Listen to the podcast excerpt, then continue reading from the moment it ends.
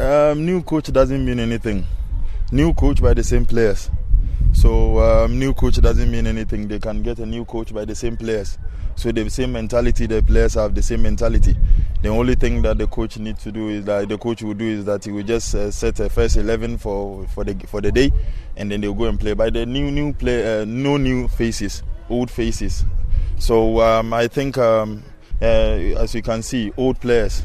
Most of the players went to the Afcon, so it's still the old team. So um, um, coach is only coach, not the team. So we just need to work hard, and then um, we, we plan against them and uh, against them, and then uh, we see what um, the game will, will, be.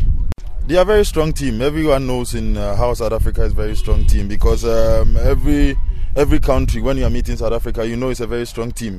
At, the, at, the, end of the day, they can give you, they can give you. And then one thing I've noticed about Bafana is that they know how to play away. They know how to play away games. So um, we just need to um, be, be be confident, and then um, we know like um, at the end of the day we need to win the game. That's the most important thing.